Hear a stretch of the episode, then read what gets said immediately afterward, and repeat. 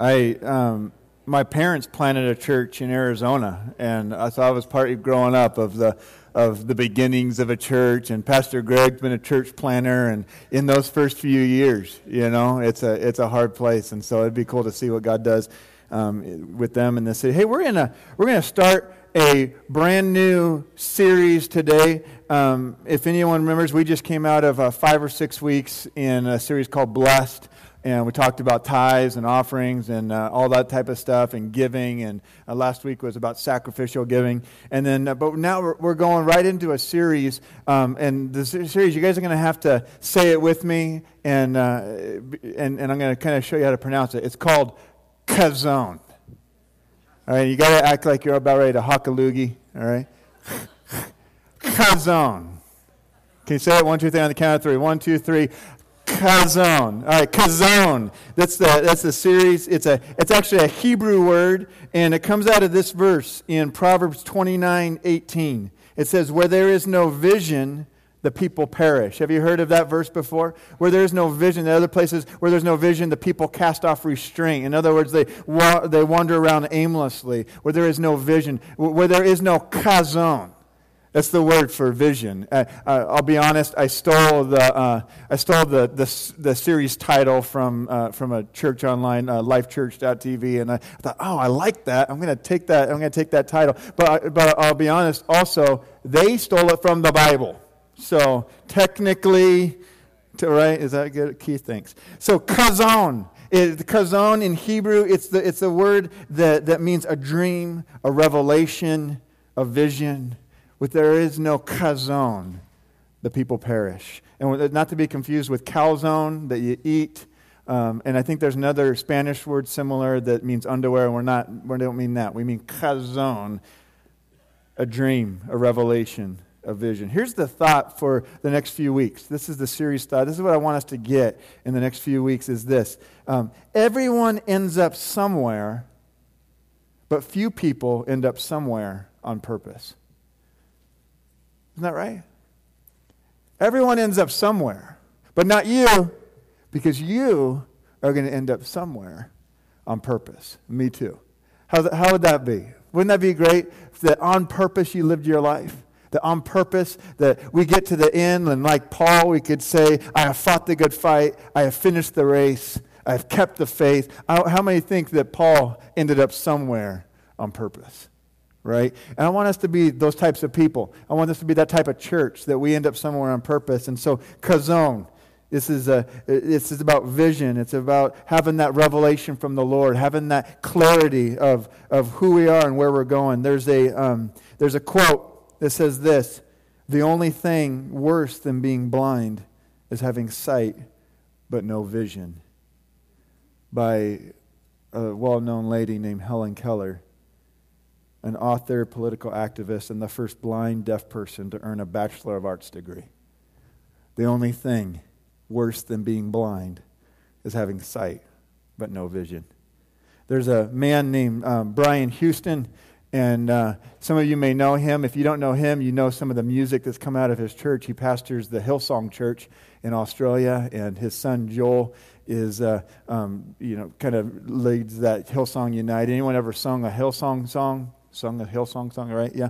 Brian Houston. Uh, uh, my claim to fame actually is this. Um, in case you were wondering about my life, my claim to fame is that when I was pro- in grade school, I don't know, probably about eight years old, I was at a uh, national open Bible conference. We're part of Open Bible Churches, is what our church is. And I was at a national open Bible conference with my family. And, uh, and Brian Houston happened to be the keynote speaker at the conference. And so I was, this is back when like rollerblading was really in, and like all the kids had rollerblades. I don't know, do they still do that? But I, uh, I, I had rollerblades. I brought rollerblades to the hotel, and my brother did. And we were rollerblading with my good friend Joel Houston, right? And so I was learning, I was learning the Australian accent. We were trying to, at eight years old, trying to speak like him. And Joel, uh, he, he's written hundred. I mean, we don't know each other, by the way. We're not good friends, but but that was my claim to fame. Eight years old with the Hillsong people. Um, uh, anyways, in case you wanted to know. So as we as we move on here, I want to talk. It, the next few weeks is going to really be about about this. Um, it, it's going to be about vision, but I want to define vision, and I want to. and so we, you may have your own definitions of vision and mission and all this stuff. Maybe you grew up in corporate America. Maybe you're a businessman or maybe whatever. But I want to kind of define it the way we're going to define it here and, uh, and, and let that be okay with you, all right? So as we, as we define this, uh, this is what I, what I want to look at. First of all, your why. In other words, say, everyone say why. Why? Your why, your reason. Your why is really the mission okay? And so why is connected to mission? It's purpose. It's your it's your why. It's the it's the reason for the what. And and we want to i want to define what as vision that your vision is the what? It's the it's what you can see. That's why it's called vision right? It's, it's what you can see. It's the it's the it's the um, it's the calling. It, in, in other words it's um, I, I, like it how it says like this brian houston and that was why i was talking about brian houston. Everyone was wondering why did you talk about brian houston? I mean no sense. Here's the quote from brian houston. Calling is what you have in your hand. It's what you do. Purpose is what you have in your heart. It's what you love and it's ultimately about Him, Jesus. I love that quote. Calling is what you have in your hand, it's, it's what you do. Purpose is what you have in your heart. It's what you love. And, and, and in our language today, we're going to talk about the why being the purpose and the vision being what's in your hand. It's the, it's the, uh, um, it's the vision, it's the calling. And this is where we have to be. It's your, it's your vision or your, uh, your what in your vision, it's the why that defines that. Your why defines it. So um, if you saw it like, a, like if we were, if I'm going to turn around like this, if there was a quadrant, here's your, here's your why, here's your what, here's your how, and here's your culture. It looks like this. Uh, I don't, don't make fun of me and don't, um, you know, don't make faces at me when I'm turned around. If you, if you have your what right here, your what has to serve your why. And your how has to serve your what. And your culture is the thing that, that serves all of them. It, it rests upon all of that. But I was thinking, you know, for an organization, you have to have that. But what about an individual life? What, wouldn't it be great if you lived on purpose? right? If you knew the why and that your why served the, the what and all of this type, and, and, and some of you, you're going to catch up here in a minute. But today, the message for today is get your why back. Over the next few weeks, we're going to talk about a few of these things, but today is all just simple. Could you get your why back? We, we lose our why all the time. It, we, you, sometimes we start off with a, with a good why, and, and then 10 years down the road, we, we end up at a, at a job that we hate, and, and you know, we're, we're, some people are smirking at me, right? And you end up at a job that you hate, and, you, and you're even wondering about the, your marriage, and your kids are screaming and yelling, and you, you're sitting here just like, eh, why? Why, Lord? What's, the, what's, my, what's my purpose? Or maybe you had a why and, and uh, you, you reached it. It's like you get to a point in your life and, and you've like accomplished a why and you're sitting here like, well, wait a minute, I accomplished it. Now the kids are moved out and I'm heading towards this next chapter of my life. I'm heading towards this, this place. I'm even seeing retirement in the future. I need a new why. I need a new why. And, and so that's where we're going to be at today. Here's the, um, here's the main thought your why gives meaning and purpose to your vision. So for today, if we could just zero in on this thought that your why gives meaning and purpose to your vision. For believers, this is what I believe. For believers, um, the why should be relatively easy. And I know it's not always, but it, but it should be. Why? Because the Bible is full of whys. The Bible, I mean, you, go, you, you like just glory dip, where you just open up the Bible and just kind of pick a verse, and there'd be a good why right there. there there's always, there's a tons of good whys, like, like the Great Commission. How many know that's a good why? to live your life by. Uh, you know, um, supernatural healing, you know, freedom and deliverance. I mean, you go through the Bible and you're just like, I mean, like holding down, you know, you see, you see these prophets that are rebuilding walls and you have, man, there's some great whys that are in the Bible. It's pretty easy. But your why gives meaning and purpose to your vision. So, number one, I want to talk about, and actually two points. Everyone say amen. Two points. Two points today. The, the first point is this the importance. We're going to talk about the importance of your why. Your vision is your what, it's what we're building. It's what we're building. What you're building in your life, what we're building in this church. It's your why. It's your vision. It's, it's a calling. It's what's in your hand. It's what you can see. I like this quote by Paul Manwaring. He's, uh, he's one of the executive staff people at the Bethel Church in Redding. He says this If your what doesn't have a why, your what becomes your why. You will reduce what could have been to maintaining what has been. That's a scary thought.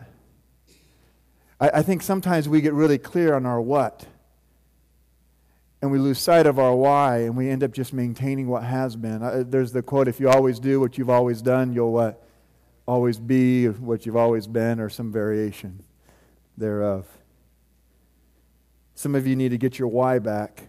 I want to look at a, two people in Scripture. I want to look at Jesus and I want to look at Paul. And there's all kinds of people that we could reference, but I want to look at these two because I felt like they were clear on their why.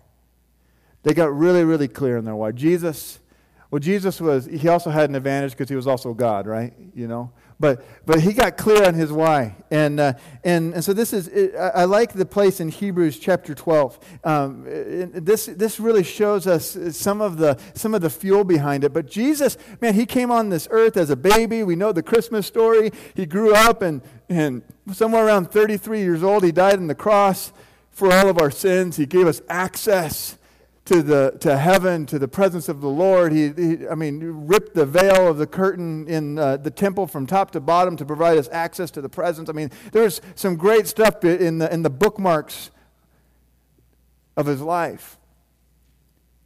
I mean, he healed the sick, he raised the dead, he preached better than any man or woman ever. I mean, this was a great man. And you see all of the all the stuff in his life but uh, I want us to zero in and look at this Hebrews chapter 12, verse 2. The author of Hebrews says, Looking unto Jesus, the author and finisher of our faith, who for the joy that was set before him endured the cross, despising the shame, and has sat down at the right hand of the throne of God. I love that phrase, for the joy set before him. I, I think that if you don't have the why, that that your life could, could easily get sidetracked, that, the, that this whole thing could, could, could all of a sudden go off over here. Life gets hard, and all of a sudden you're sitting here like, you know what? I'm not, I'm not sure why I'm doing this. Uh, Jesus, for the joy set before him, endured the cross. I mean, uh, you think that maybe he didn't want to go to the cross? He was all God, he was all man. Uh, the, the God part of him knew the, the beginning and the end, knew the whole story and all this type, but he was fully man. I wonder if Jesus like didn't desire to be beaten. I wonder if like he didn't desire to be flogged like maybe like the crown of thorns, right? I wonder, you know, betrayed and rejected. I wonder if like there was part of him that, that thought, you know what, I'd rather not go to the cross. I'd rather not be nailed and hanged. I wonder if Jesus ever, ever thought, well, you want to know what? He did think that. Watch this Matthew 26, verse 38, starting verse 38. Then he said to them, This is Jesus talking, My soul is exceedingly sorrowful, even to death. Stay here and watch with me. He went a little farther and fell on his face and prayed, saying, Oh, my Father, if it is possible, let this cup pass from me. Nevertheless, not as I will, but as you will. In other words, I'd rather not go to the cross. And he goes on in verse 40 Then he came to the disciples and found them sleeping and said to Peter, What? Could you not watch with me one hour? Watch and pray lest you enter into temptation. The spirit indeed is willing, but the flesh is weak. Again, a second time, he went away and prayed, saying, Oh, my Father, if this cup cannot pass away from me unless I drink it, your will be done. I think there was a part of Jesus that didn't desire to go to the cross. And, and so he had to be able to, to endure the cross, to face the cross, to go on the journey to Calvary, to go. There had to have been a why. This wasn't just, just to go get her done. I think there was a why. I think Jesus' why was really clear. I think one, it was to restore relationship with the Father. I think that he, he knew that his purpose, his why, that he needed to, to be a part of restoring relationship with you and I to the Father, that, that we had a broken relationship and he wanted to restore it. He knew that that was, that was his why. I think that his, part of it was to reconcile and to restore all things back to original design. The Garden of Eden was perfect. You remember the creation story, and what did God always say? He says, God saw that it was good. And it got off track after Adam and Eve and all that type of stuff. And Jesus, part of his why was to restore things to original design. I think part of Jesus' why was to honor his Father. I think that in, in everything, he sits there in the garden and he's one on one with his Father and he says, Not my will be done, your will be done. I think loyalty to the Father sent him to the cross. I think that part of his why was that he loved his Father so much. He loved you. I believe Hebrews is right. I believe that you're his joy that was set before him. I believe that I'm his joy that was set before Jesus, that he endured the cross because of that, looking at my face, that he's hanging on the cross, that he endured it. That part of that joy was my face and your face. I think part of that joy was the Father's face. I think that for the joy set before him out of loyalty to his Father, out of a deep love relationship with his Father, that he says, I'm going to do this. Not my will, but your will be done. There was, a, there was an intense why. The Apostle Paul, we see some of his why. You remember the story? He, uh, he was Saul before he was Paul, and he was in the book of Acts, he was persecuting Christians. He was, uh, he was probably the equivalent of a Hitler at that time and he was arresting Christians, torturing Christians, throwing them in jail, murdering. He was there at the stoning of the very first martyr. Do you guys remember a guy named Stephen? In the book of Acts, you should read. Acts is just a great book to just, to just read, and, and the history of the apostles and all this. And then the Bible says that Saul, who later became Paul, that Saul was on, on the road to Damascus, and Damascus was like a hub of, of uh, followers. They weren't called Christians yet, they were called followers of the way. And Paul, who was Saul at that time, he, he thought that he was doing the will of God. He was a God fearing man. He, he knew the, the scriptures. He was, a, he was a Jew of Jews. He had, he had uh, every, every Jew, by the time they were 12 years old, had memorized the first five books of the Bible. He knew scripture. I mean, this guy knew it. And I think on, on, a, on a mission, there was some place in his heart that was pure, that was just saying, I'm, just, I'm doing this for God. He was way deceived. He was way off in left field. He's on this road to go and actually persecute and, and, and arrest Christians who were who their hub was Damascus. And on this mission for God, God shows up. Jesus. And and it was a bright shining light and, and the bible says he was knocked off his horse and he was blinded for three days the, the voice comes out of this light and says saul saul why are you persecuting me and he's like oh right i didn't i didn't know I didn't know. And there was a three day, there was like a transformation process in his heart of, of where he was and, and his whole mission in life at that point. His whole why was being transformed and changed. And, and you see this three days of being blind, and there was this guy named um, Ananias. That, and, and Ananias was, was a follower of the way. He was, he, he, he'd be a Christian. They weren't called Christians yet, but he, would, he was a follower of Jesus. And Ananias, he, God shows up to him in a dream and, and says, Ananias, I'd like you to go and lay your hands on Saul's eyes so that he could receive sight back. And Ananias says back to God, let's just keep him blind. No, no, no, wait a minute. That's, that's not in the Bible. That's, that's wrong. Ananias, uh, can you imagine? It would be the equivalent of God showing up to a Jew and saying, I'd like you to go hang, uh, put your hands on Hitler's eyes so he could get his, uh, his eyesight back. I mean, that was, that was what was going on here. And so Ananias accepts the call and he, and he goes over to, to uh, where Saul was staying. He was staying at a house on Straight Street. There's, it was actually the name of the street. It was called Straight Street. And he goes to this house, and Paul is blind. He's got what looks like scales, and as Ananias places his hands on and prays for his eyes, what like, looks like scales fall. And, and Saul, who later becomes Paul, gets his eyesight back. And I think in that three days, his why changed. I think it did. In fact, we see some of Paul, Paul's why as we read like Ephesians chapter 3. Starting in verse 1, it says this is, this is quite, a, quite a few years later after this encounter. Paul says, For this reason, I, Paul, the prisoner of Christ Jesus, for you Gentiles, if indeed you have heard of the dispensation of the grace of God which was given to me for you, how that by revelation he made known to me the mystery as I have briefly written already, by which you read, you may understand my knowledge in the mystery of Christ, which in other ages was not made known to the sons of men, as, as it has now been revealed by the Spirit to his holy apostles and prophets. It's this mystery. He's talking about the mystery. What's this mystery?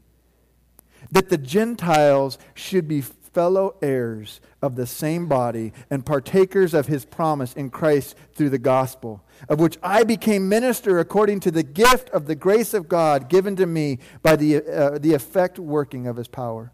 To me, who am less than the least of all the saints, this grace was given, that I should preach among the Gentiles the unsearchable riches of Christ, and to make all see what is the fellowship of the mystery which from the beginning of the ages has been hidden in God who created all things through Jesus Christ. Uh, uh, let me say this in English.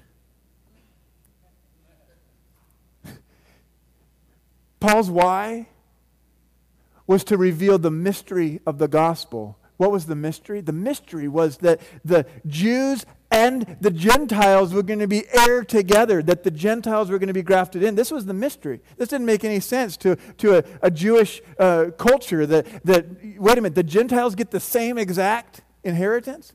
Jesus, remember, he came first for the Jews and then for the Gentiles. And so Paul's why, not only did was it rooted in this place where, where Paul was, was like so incredibly grateful for salvation. It, it, it, traces back to being knocked off his horse and being blinded for three days. His why is, is rooted in gratitude. That, who, me? You, you're going to use you're going to use me out of everybody. That, uh, uh you're going to use someone that's, that's imprisoned and murdered and, tortured uh, uh, followers of Jesus. You're going to use me. I think his why goes back to this place of gratitude, but it gets specific, it gets defined that he's now not only to the Jews, and Paul was a Jew. Not only to the Jews, but his mission now, his specific why, was to bring this mystery that, hey, Gentiles, guess who's a Gentile? Well, if you're not Jew, Jewish, you're a Gentile. So it's you and me. Hey, everyone say, thank God for Paul. That you and I are here because Paul thought I should reveal this mystery to the Gentiles. This is huge.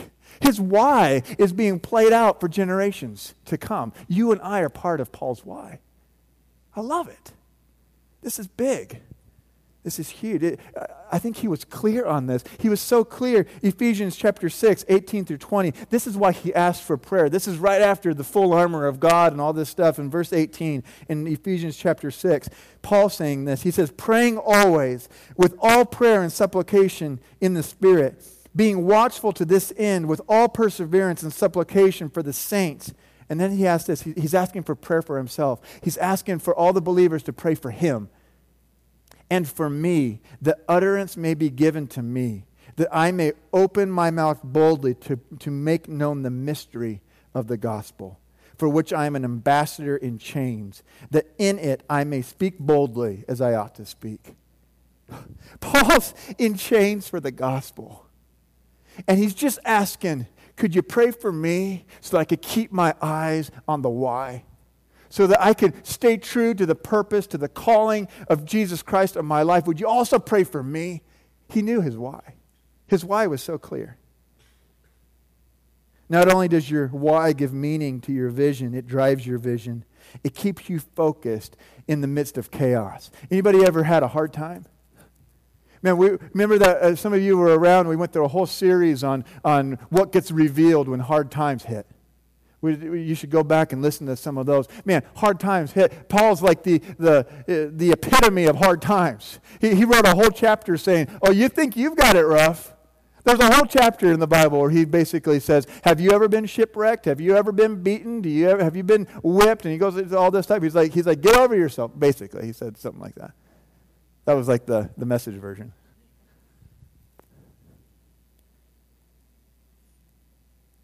Your why keeps you focused in the midst of chaos, in the midst of hard times. It's like no matter how hard it gets, you know your why. You're not easily swayed. For me, my personal vision, my, my what? My vision, my what is this to be used by God to help unlock people's prophetic destiny and to see them confidently walk that out. To empower and equip leaders to what God has called them to do to create a landing pad for the supernatural presence of God in my personal life and in my ministry. That's my what. I'm going to dive more into that next week. That, that's my what. That's the, that's, my, that's the vision. But why? And, and that's the place. When, if, you, if you think you, you have your vision is your, is your mission, if you think your vision is your why, just ask the question well, why? You, you read your, your vision and it sounds more like a what. When you have to get to the end of that and then say why, I, man, I, I, had to do this.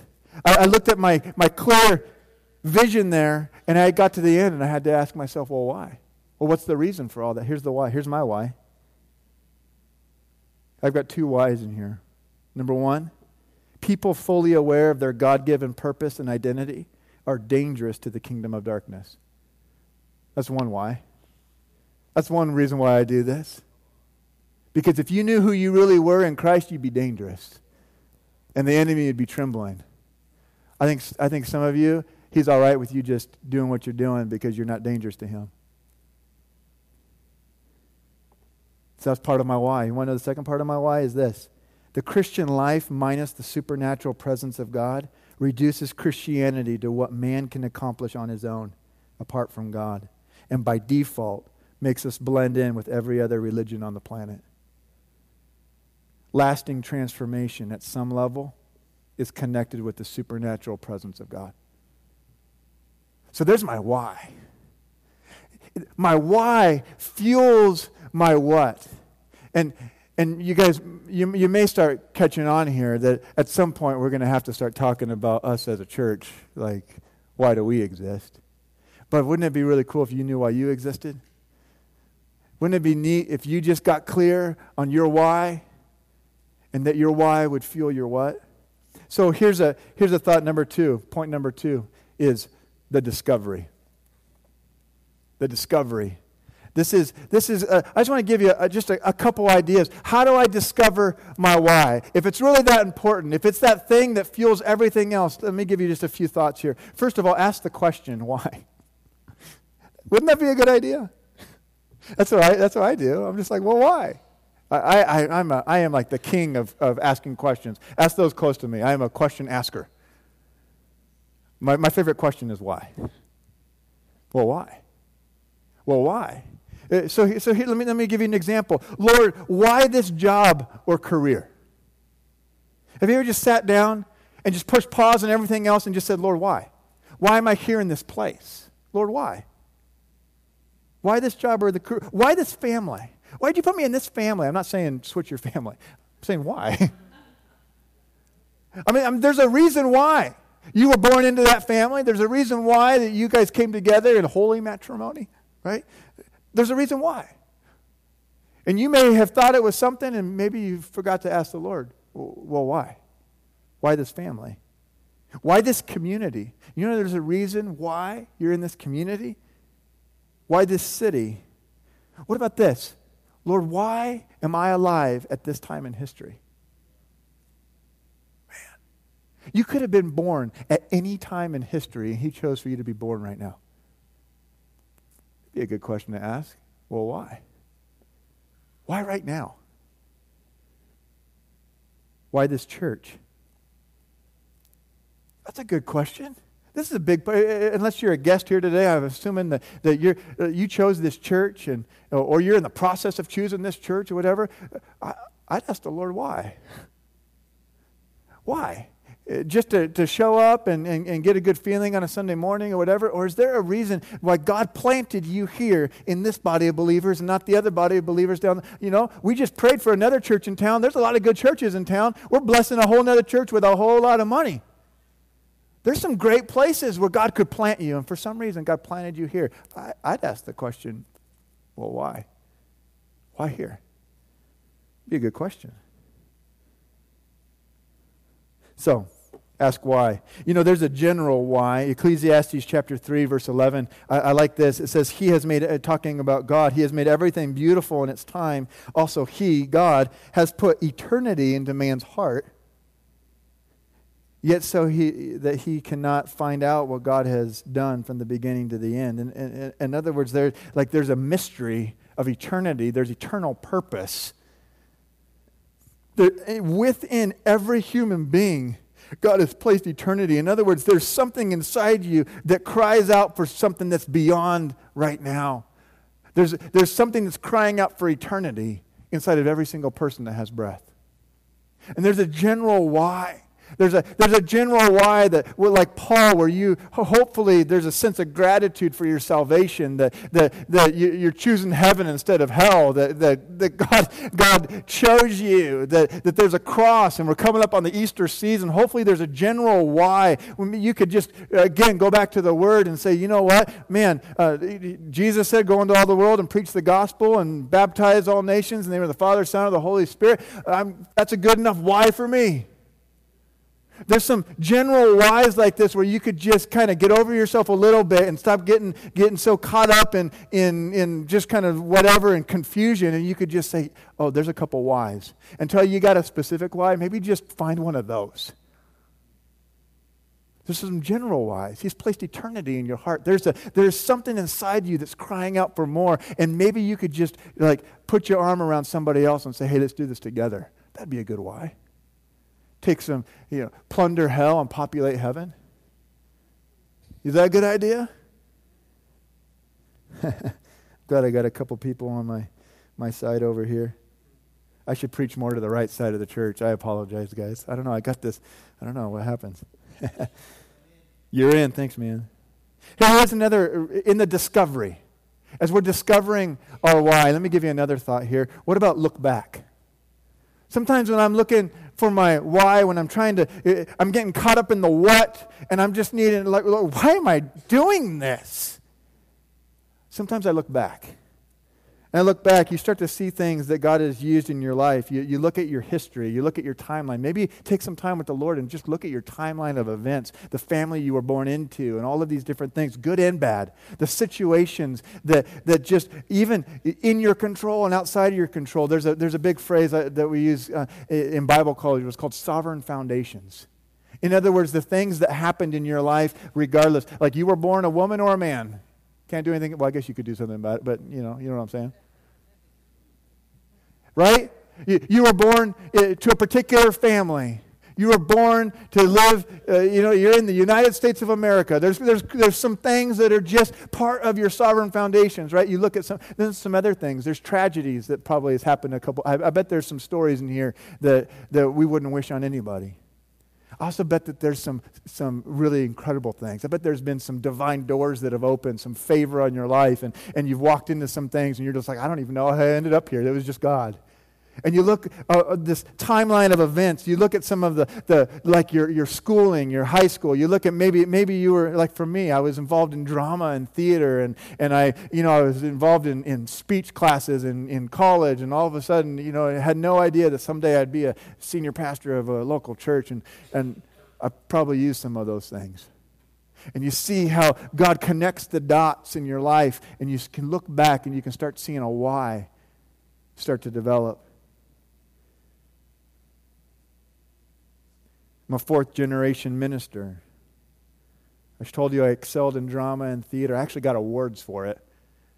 They, they called me Thespian of the Year. You have to be careful with that word, but I was Thespian of the Year. It was kind of cool.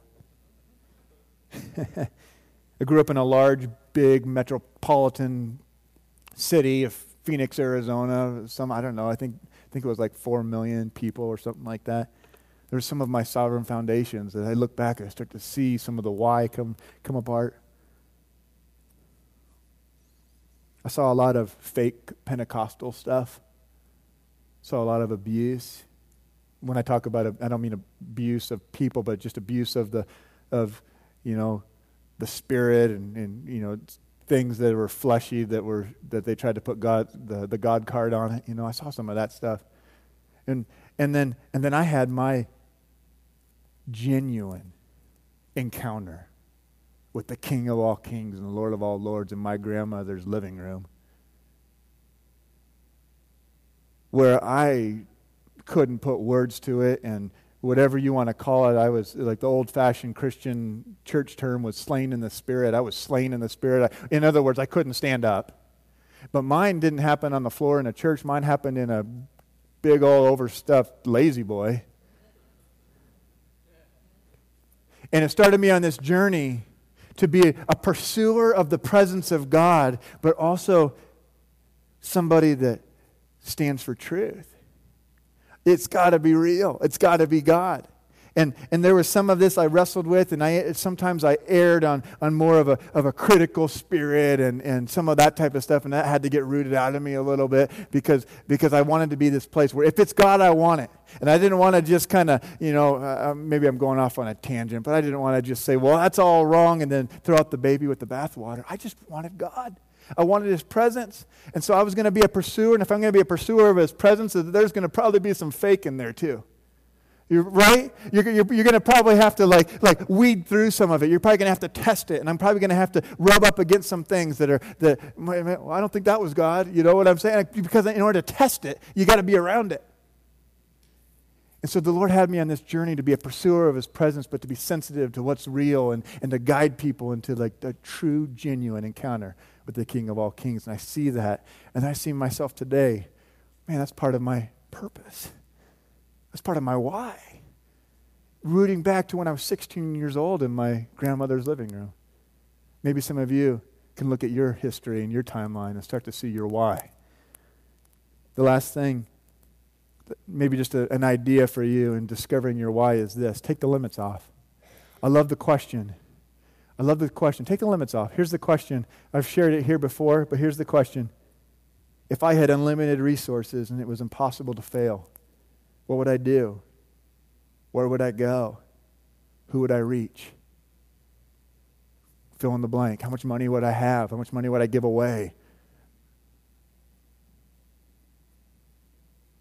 I mean, whatever. Fill in the blank. If I had unlimited resources and it was impossible to fail, man, you start to see life without limits. How many know that uh, that's the life that we're supposed to live? How many know that you do have unlimited resources? How many know that with God, it is impossible to fail? How do I know that? What's the Bible say? With God, all things are.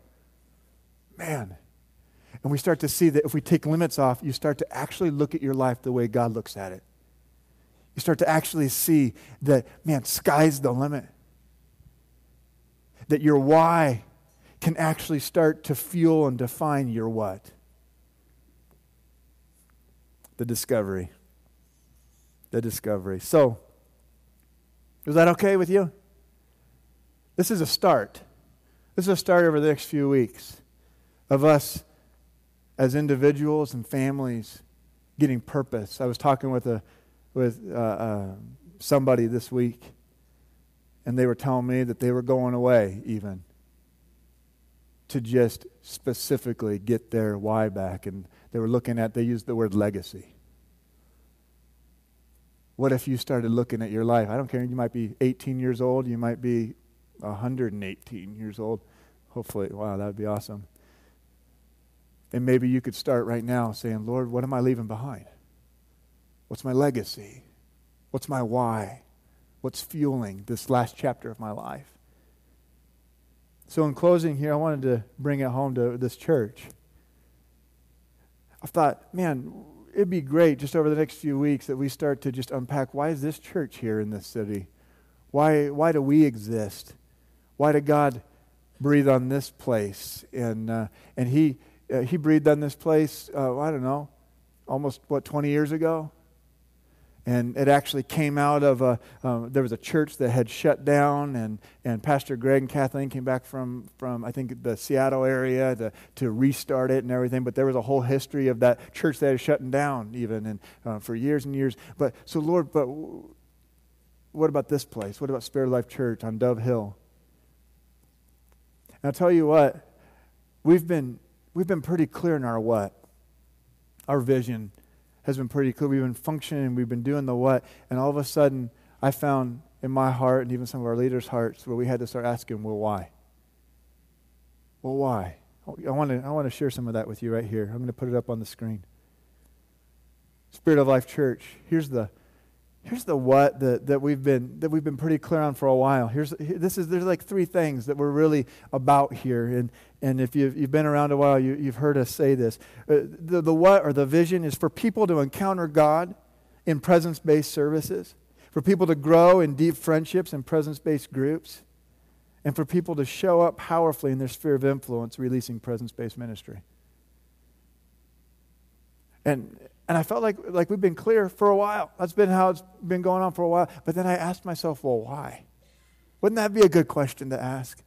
You want to know the why that started, that's starting to bubble up in my heart? Here's, uh, you guys can have a sneak peek. Here's the why. Because things change in the presence of God. Lasting transformation at some level is connected with the supernatural presence of God. Our heart is to see our communities and city transformed, as well as our region and to the ends of the earth. It all starts with people who are transformed. And that's my why. If I, eh, I'm, I'm looking I'm looking at wanting to, man, I got these, you, you sit in my board, my boardroom, and they're all like, all right, all right, calm down, Jonathan, right? You know, like, let's bring it into to focus here. But I'm saying, like, I'd like to see a whole city transformed. Like, I want to see the region. I want to go to the ends of the earth. I want to have this intergalactic ministry, right? You know? But the, the why just roots back to this place of transformation.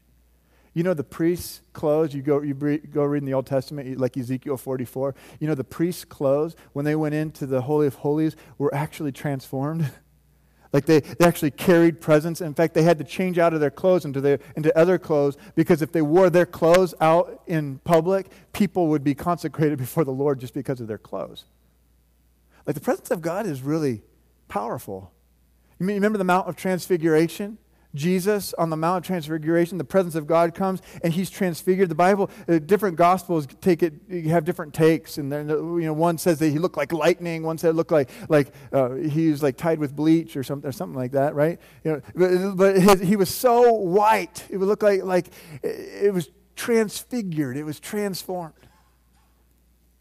And I look, I, I want to see transformation. I want to see individuals and families' lives totally transformed. I want to see a city just transformed. I want to see all of this stuff. And in order for lasting transformation to happen, in my humble opinion, it has to be connected to the supernatural presence of God. That's why. That's the reason for Gateway for his presence. That's the reason for encountering him in presence based services. That's a reason for presence based groups. That's a reason for, for releasing presence based ministry, is because we long for lasting transformation. Let's stand. Pastor Kelly. Over the next few weeks, we're going to unpack it a little bit more. You're going to start to see the what unfold.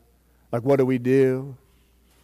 You're going to start to see some of that, start to see some of the how, eh, because I want to, you to get a picture for your own life. What would it look like if all of a sudden things came into view, came in, and it was just clear, and you were able to just function and, and show up powerfully in your sphere of influence and impact the world around you? Man, this is, it's not, I've said this before, it's not about just like the holy man up front, the sage on the stage it's not about how, uh, how great the senior pastor is. It's about that Ephesians 4 principle where we equip the saints for the work of ministry. You guys, man, you know the, the, the, only difference between some of you and me is I've maybe read the Bible more than some of you. I may have studied a little bit more than some of you. I may maybe have a little more experience. Some of you got more experience than me. That's really it. But I, I love the fact that God didn't like pass out junior Holy Spirits to everybody. I love the fact that you've got the real deal inside of you. And what would happen if you showed up powerfully this week in your sphere of influence? Man, anything's possible. Anything's possible. Lord, all over this place, from my right to my left, I just thank you for every person at the sound of my voice. I thank you for who you've created them. I thank you for the prophetic destiny on them, God. That there really is purpose and vision. And right now, I'm just sensing there's somebody even this week that you've been, been thinking, you know what, I don't even know why I'm alive. Some of you have even just uh, thought out loud or even thought in your heart, you know what, it'd be nice if I didn't wake up the next morning. And Lord, right now over this place, He's birthing the why, the mission in your heart. It's coming alive. All of a sudden, you're realizing that you were born to be alive at this time in history. Lord, every assignment of darkness that would want to cause uh, uh, thoughts of suicide and death and all those things, Lord, right now we break those things off and we release the, the joy of the Spirit and a garment of praise that breaks heaviness right now. And the Lord, that there would be wells that would be redug. And there would be new purpose and new whys, new missions that would come alive.